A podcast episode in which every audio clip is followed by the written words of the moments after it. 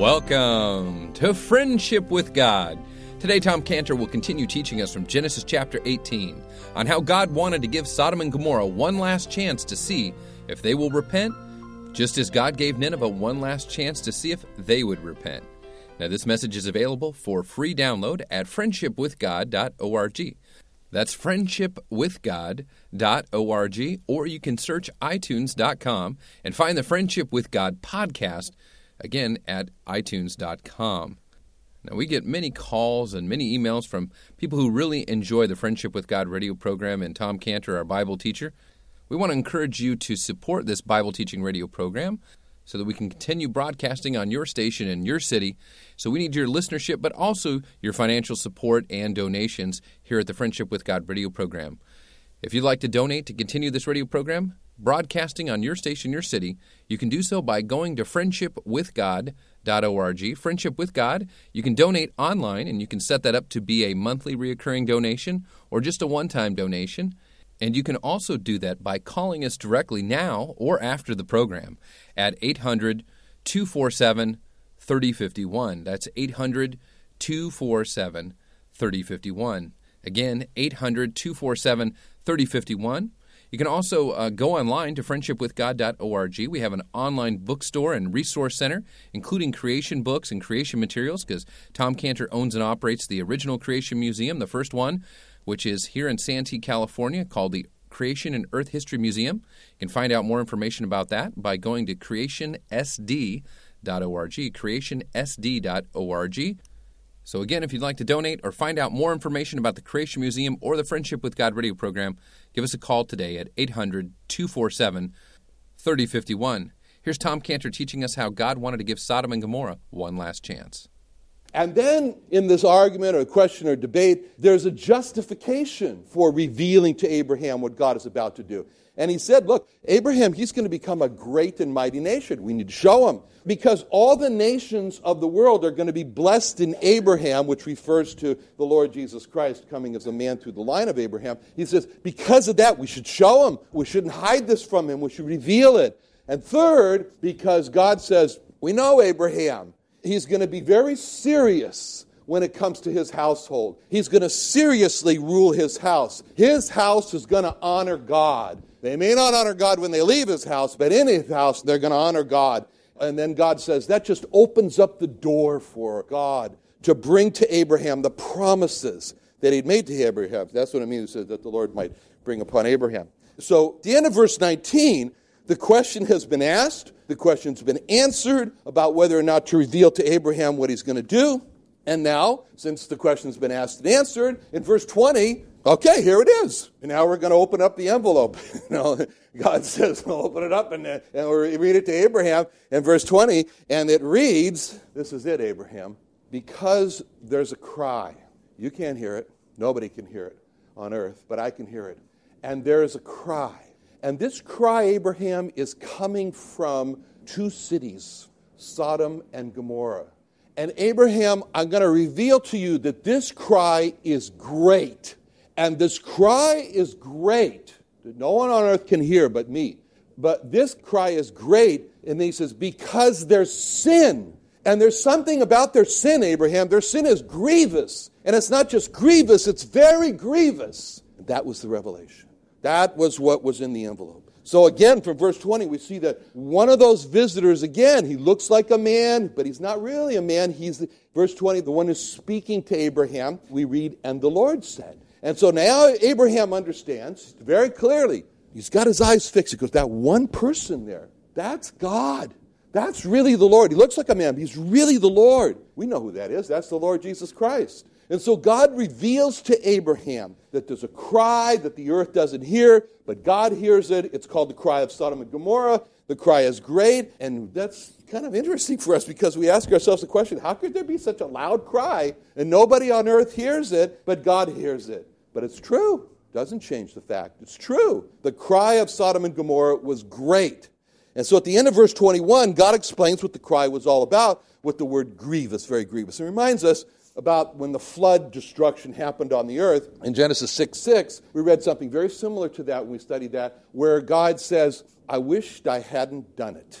It says, It repented the Lord that he had made man on the earth, and it grieved him at his heart, is what it says. The sin of man put a great frown on the face of God. And it made God sit there and think and consider and say to himself, I wish I hadn't made man. I just wished I hadn't done it. And the words that God used at that time was that it grieved him in his heart. It was like a knife in his heart. It was a heartache, a very serious heartache, a very serious heart grief for God. So here in verse 20, when we read that God says their sin is very grievous, it's very, very uh, disturbing.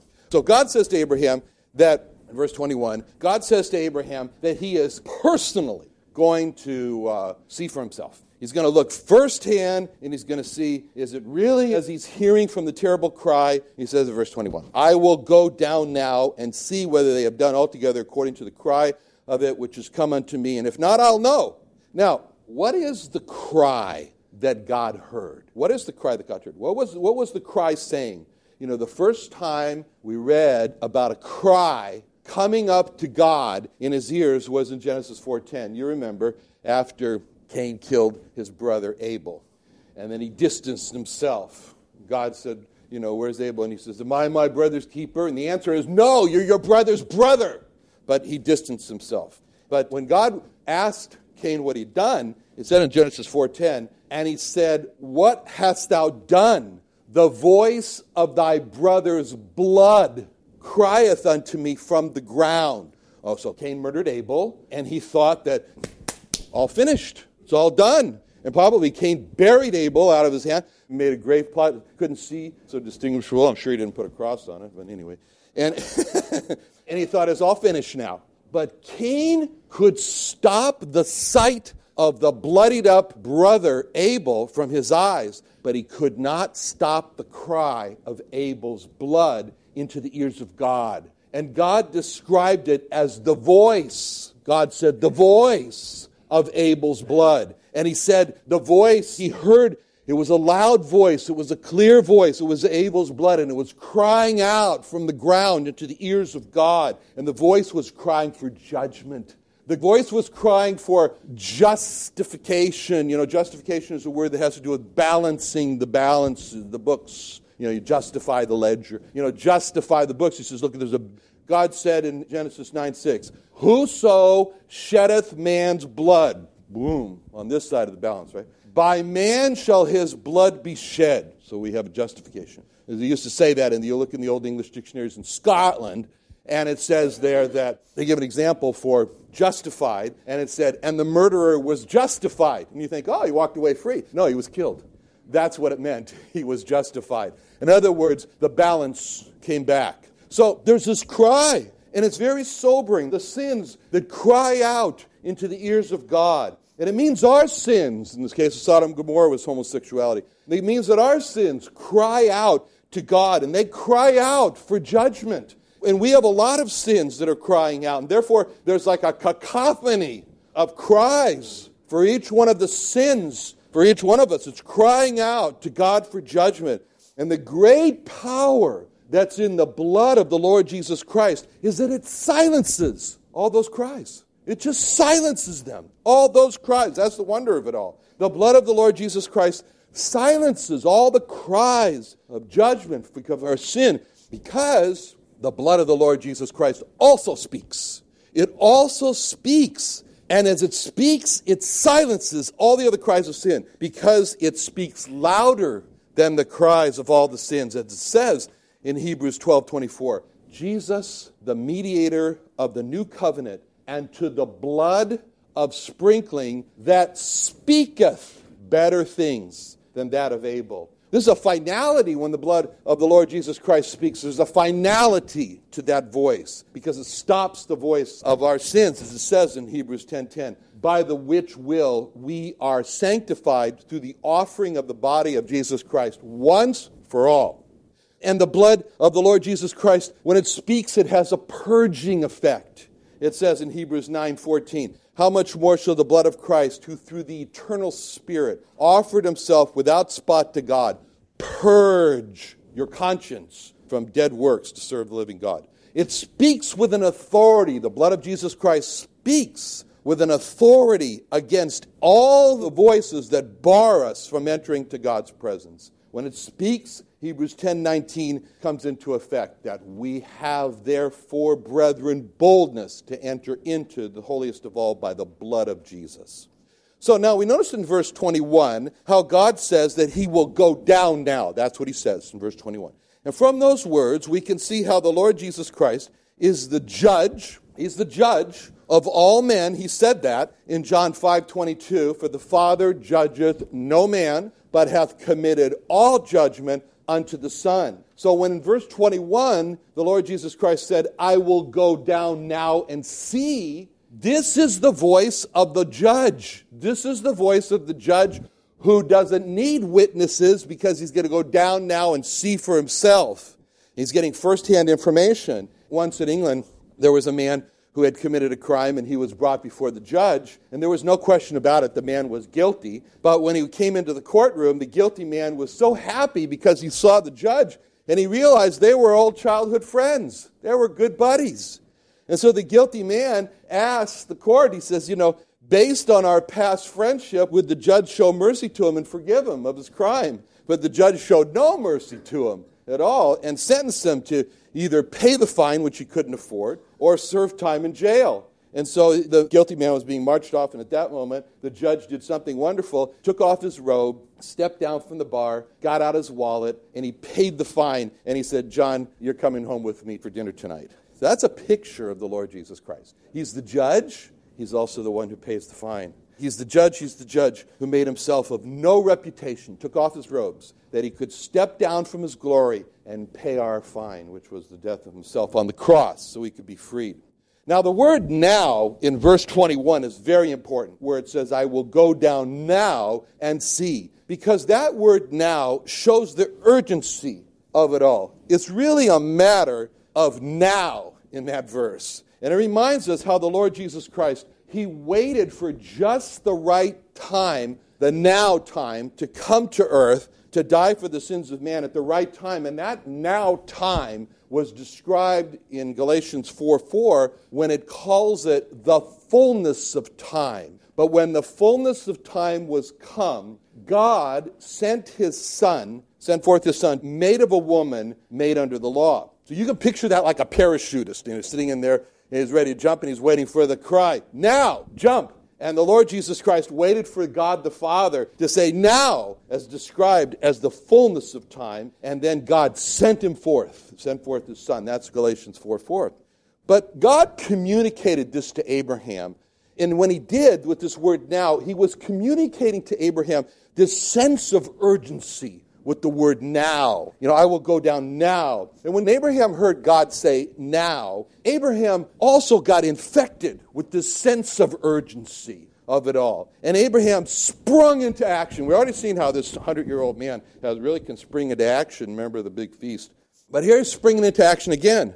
And you know, there's a lesson in that for us. The closer a person gets to God, the more he will hear God say now, and the more he will be infected with this feeling of the sense of urgency. Now, we don't have manana, we don't have tomorrow, it's now. And when the lost draw close to God, God's now sense of urgency infects them.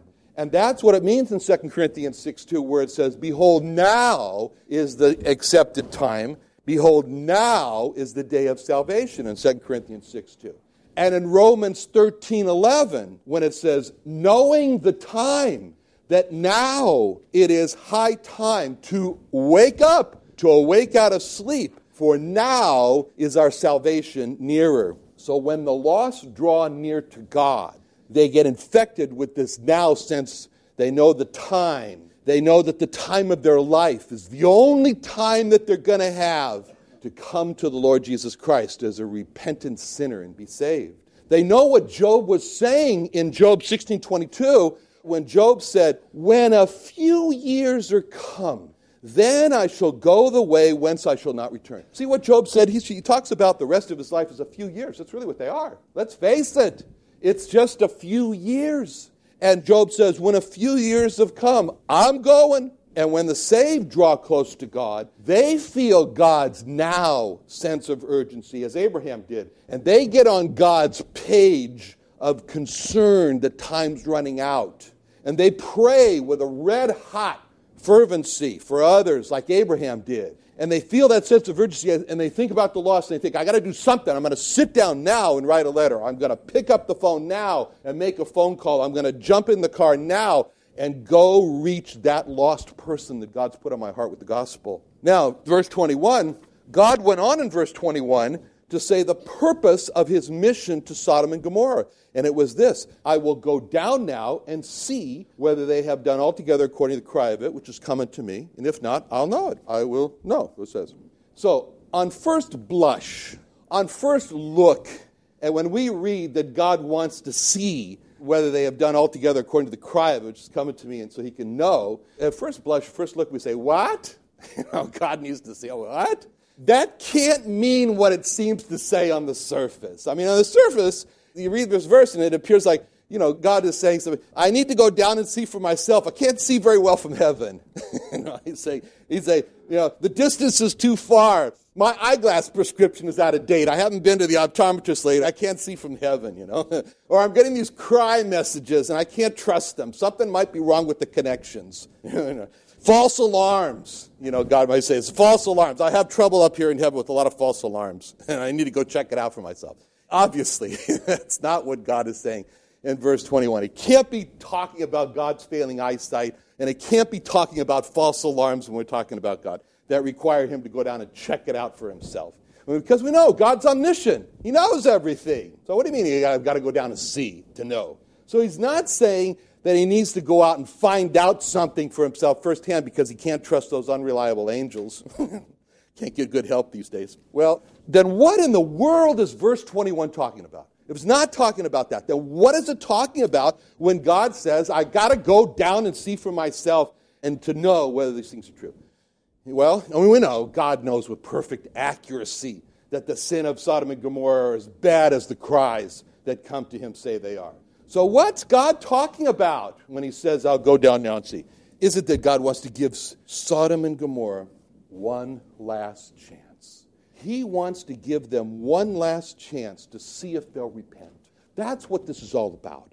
You know, God gave to Nineveh one last chance to see if they would repent. So he sends Jonah. Jonah had a little trouble uh, agreeing to the mission, but he finally came around. You know, he had to take a swim over it. But anyway, in Jonah 3 4, and Jonah began to enter into the city a day's journey. It's a big city. And he cried and said, Here is his message of hope. Yet 40 days, and Nineveh shall be overthrown. If 40 days, Nineveh is going to be destroyed. That's all he said. And he enjoyed it because he wanted to see that happen, right? But when God sent Jonah to cry to the city of their impending destruction, just as he was sending these men to Sodom of their impending destruction. God was seeing whether or not they would repent. And God found out. And it's very interesting when you read about that passage how it parallels this one in Genesis in Jonah 3 5 through 10, because it says, So the people, you know, first started off, Jonah made the message, you're going to be destroyed. Then it says, the next verse, so the people of Nineveh believed God.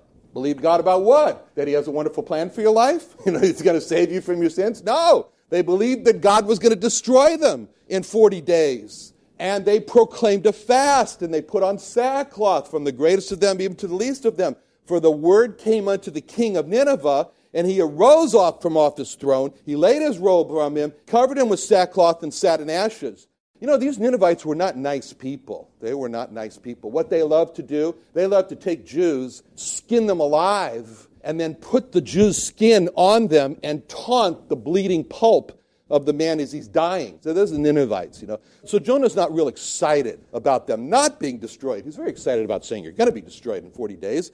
But there was a response on the part of the Ninevites. And it says, the king says in verse 7, and he caused it to be proclaimed and published through Nineveh by the decree of the king and his nobles, saying, Let neither man nor beast nor herd nor flock taste anything. Let them not feed nor drink water, but let man and beast be covered with sackcloth and cry mightily unto God. and let them turn away every one from his evil way and from the violence that is in their hands. See, very violent people. Who could tell? The king said this of Nineveh. The king was a who can tell message. You know, Jonah was a you will be destroyed message. The king was who can tell if God will turn and repent and turn away from his fierce anger that we perish not. Then in verse 10, it says something very similar to Genesis 18 because it says, And God saw their works, that they turned from their evil way, and God repented of the evil that he had said that he would do unto them, and he did it not. See, just like he said, I want to go see Sodom. What does he want to go see? He wants to see that when they come to destroy the city, if there's going to be the Nineveh response. That's what he wants to see. And that's what he wants to see in every lost person, too. He stands back and he says, What's your response? What's your response to the fact that you're going right down the middle of the road to hell? Will you cry unto me for mercy? And God is merciful. And he wanted to see that. And we sent Jonah to Nineveh. It was, it was whether or not, when confronted with the judgment is coming message, the Ninevites would continue in their sin or whether they would repent. And they repented. And when it says in Jonah 3:10, God saw their works, that's what God was looking for. He wanted to see that, and he saw it. In the same way, when God said to Abraham, I'll go down now and see, God is looking for the people of, of Sodom and Gomorrah, see if they're going to turn. Why did God want to do that? Why did God want to see that? Why was God looking for repentance just before he planned this planned destruction of Nineveh? Why did God want to find, see if there was this repentance just before he planned the destruction of Sodom and Gomorrah? Because if Ziel is who God is. Who is God? In 2 Peter 3 9, the Lord is not willing that any should perish, but that all should come to repentance. And especially just before the destruction, God's interested in this last minute opportunity, this repentance and conversion for a sinner to come to the Lord Jesus Christ. It just kind of seems sometimes, I don't know if you ever noticed this before, it almost seems built in the body sometimes. You see it, this is not uncommon to observe that just before a person dies, that they will rally. And you think, oh, they're going to recover. They're, no, they're not, they're not going to recover. They're going to die. But they rally and they seem to get this unusual alertness and they seem to have this unusual ability to understand and to communicate. What's that? That's God wanting to see if there is any last minute turning to Him for salvation before the final appointment with death described in Hebrews 9:27 is appointed unto men once to die, but after this a judgment. So once death comes, books are closed. That's it. And the opportunity to come to the Lord Jesus Christ for life and salvation is gone. Gone. And God knows this, so He gives one last chance, one last opportunity. He personally takes the interest and says, I'll go down and see myself. Now, we come to verse 22. There's a lot of significance. You got to follow the movements. We've got to follow the movements in verse 22 to see what's going on. There's a lot of significant movements of person that start now in verse 22. The men turned their faces from thence, went toward Sodom, but Abraham stood yet before the Lord. Abraham has just understood that it's time for the last chance, as we've been talking about, for Sodom and Gomorrah, and there's a tension in the air. It's not comfortable here in this meeting. There's tense. And Abraham has come to understand that one of the men is God, the Lord Jesus Christ. And so at first, Abraham is facing all the men, God being one of them. And during the time, one, the Lord speaks alone to Abraham. He gives, he opens the envelope, reveals to Abraham he's going to destroy Sodom and Gomorrah. It's imminent. Thank you for joining Tom Cantor and the Friendship with God radio program. Now, we shared this testimony with you on Monday's beginning of the program. We wanted to share this testimony again with you regarding the summer blitz. Just two weeks ago, one of our Israel Restoration Ministries missionaries, named Allison, was able to knock a door in a Jewish community. Of course, that door didn't have a mezuzah or anything indicating that a Jewish person lived there, but she knocked and talked to a Jewish woman that was there, and her husband wasn't home at the time. But she introduced herself and asked her if she was of Jewish heritage. She indicated that she was, and her husband and she gave them a free gift from Israel Restoration Ministries and Tom Cantor, his life story on DVD and in a booklet form, and of course the FAQ booklet and prophecy and fulfillments, so that she could understand Jesus was the Messiah. And the missionary Allison went over that information with her, and she was amazed at the receptivity that the Holy Spirit had been working on the heart of this Jewish woman so Allison, our IRM missionary, went over the prophecies and fulfillments and went over the Old Testament verses on sin and how it separates us from God, and of course shared the New Testament verses with her. and talked about her condition of sin and her need for a Messiah and a blood atonement, and how Jesus Christ was that atonement, was that Passover lamb, and how he was buried and rose again, defeating death and paying that penalty for her sin. And this wonderful Jewish woman knew her need for the Messiah and a blood atonement, and she received Jesus Christ as her Savior.